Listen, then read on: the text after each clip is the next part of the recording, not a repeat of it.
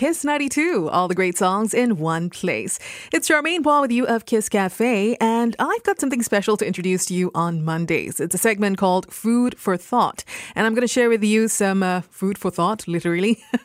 Two different kinds, one focus on fun food facts, and another, a little quote for you to ponder over. Food for thought. The Kiss Cafe. Kiss 92. Here's a food fact for you on Kiss 92's Kiss Cafe with me, Charmaine Phua. Coffee drinkers live longer than non coffee users.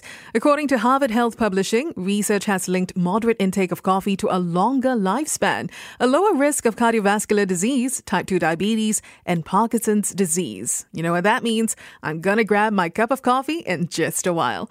Today's daily special at the Kiss Cafe. It's food for thought. Another food for thought for you, this time a thoughtful quote for you to ponder about.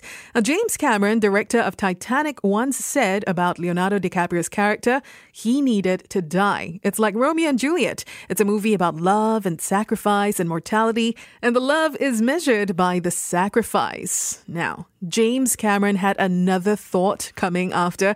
He recently commissioned a scientific study. It's also a Nat Geo special, by the way, to determine if both Jack and Rose of the Titanic could have fit on the floating door together.